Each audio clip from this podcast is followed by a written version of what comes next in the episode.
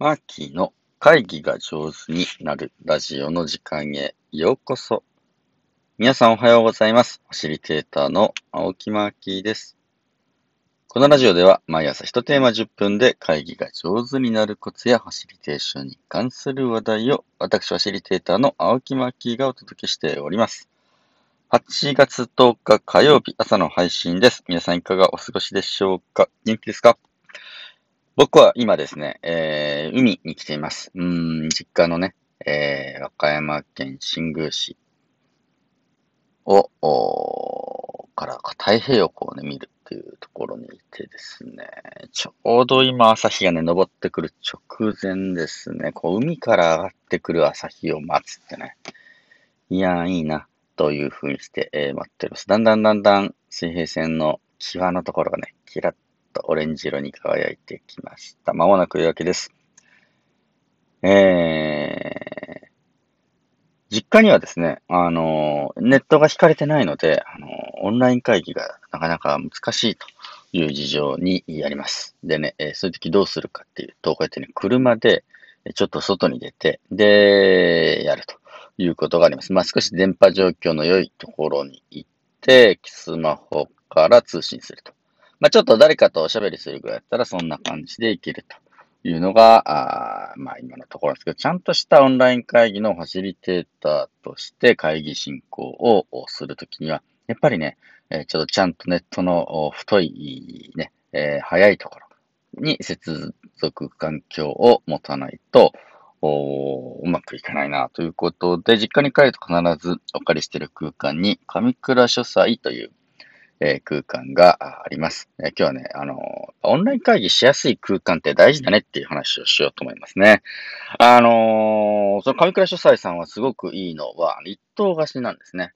で、えーもうそこを借りたら他の人入ってこないという感じです。で、一棟貸しなので、まあ、気兼ねなくあのオンライン会議できます。オンライン会議してる人ってやっぱり声ををやっぱり張ったり、えー、ね、周りにこう気を使うようではね、十分に声出せない感じはあるので、えーやっぱりじ自分の声が発言がね、十分にしやすい場所ってすごく大事だなと思っていて、一棟貸しの空間、ね、すごくね、ありがたいです。えー、まあ、ただ空間があるって、あのね、うん無味乾燥なブースより、その、上倉書斎さんは主に木でできている、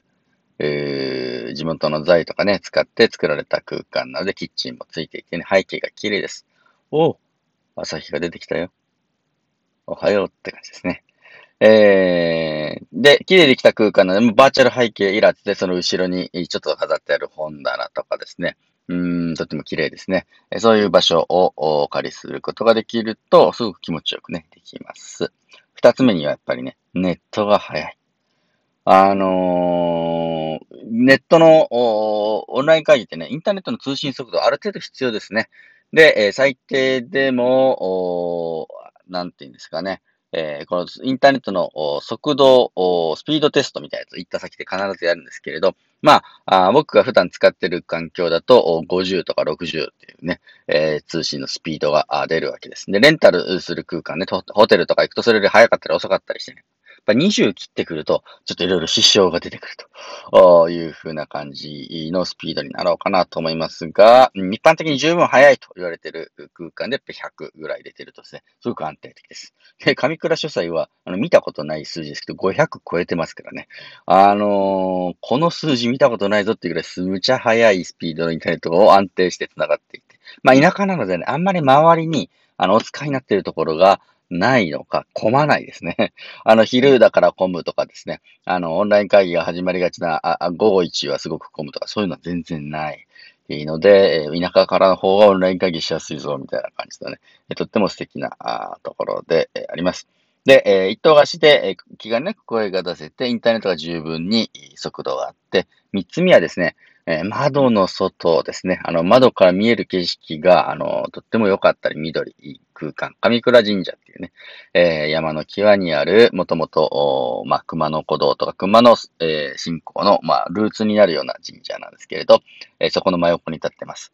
えーなんで森がね、ドーンと広がったところにいて、自然を感じる、熊野の自然を感じることができると。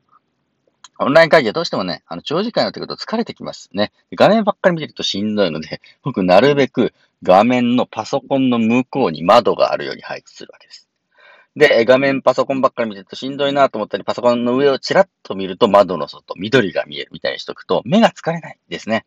あのー、長時間やるときに目の疲れて、耳の疲れ出てくると思うんですけれど、やっぱり少し景色のいいところでできるっていうのはすごく、えやっていてありがたいななんて思います。そういった意味で、えこの今回お借りしている上倉書斎、和歌山県新宮市にある、え空間はですね、一棟貸しでお借りすることができて、え Wi-Fi がものすごく速くて、で、熊野の自然に囲まれて、この3つの条件がバッチリ揃っているので、必ず僕はね、えー、借りています。あの、この空間はお宿としてもですね、えー、あの、泊まることもできます。もし皆さんがですね、熊野古道の散策とかにおいでになるときには、ぜひお泊まりください。あの、歴史ある上倉神社の真横でね、泊まりができて、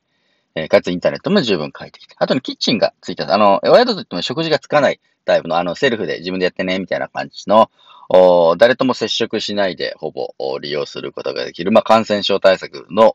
目から見てもですね、うん、リスクの少ない、えー、一等貸し切りで、え、ありますので、まあ、自分で好きな食材を買ってきて、ちょっとしたキッチンついてますので、えー、お料理をして、え過ごすみたいにはすごくいいなと思います。まあ、定員多分4人、5人ぐらいまではね、え泊まれるという小さい、あの、古民家を改修した、あ素敵なお宿ですのでね、うん、皆さんぜひお楽しみいただければと思います。日本中で、やっぱりね、オンライン会議が、あの、しやすい場所増えてほしいな。ああ、本当にそう思います。で、それは、例えば、あの、学校関係者とか、福祉の関係の方とかオンライン会議することあるんですけれども、ね、あの、空間がないですと。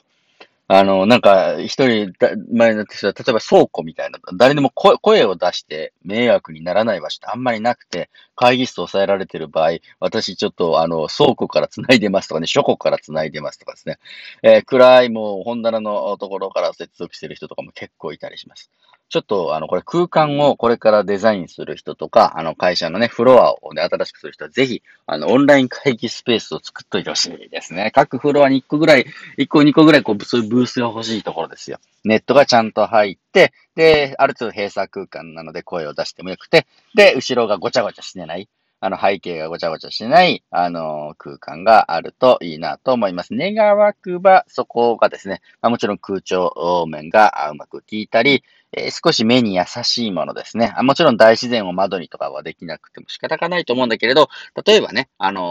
お花が少し生けてあるとかですね、目を休ませる、心休ませるものが何か一つあるというのね、海乾燥なオンライン会議にならないためにもいいなと思います。これから先多分、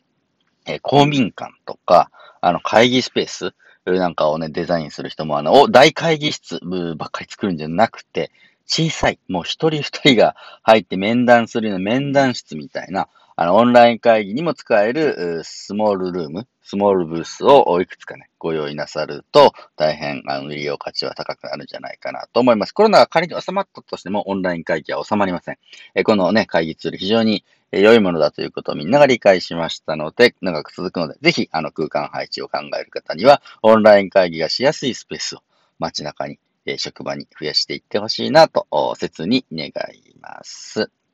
というわけで、えー、今日はオンライン会議がしやすい空間って大事ですねというお話をさせていただきました。今日も最後まで聞いていただいて本当にありがとうございます。皆さんがね、どんな空間からつないで会議に参加してくださるのか、僕としてもとっても楽しみです。えー、オンライン会議やリアル会議の進め方や持ち方についての悩みや困ってること、こんな、うん、リクエスト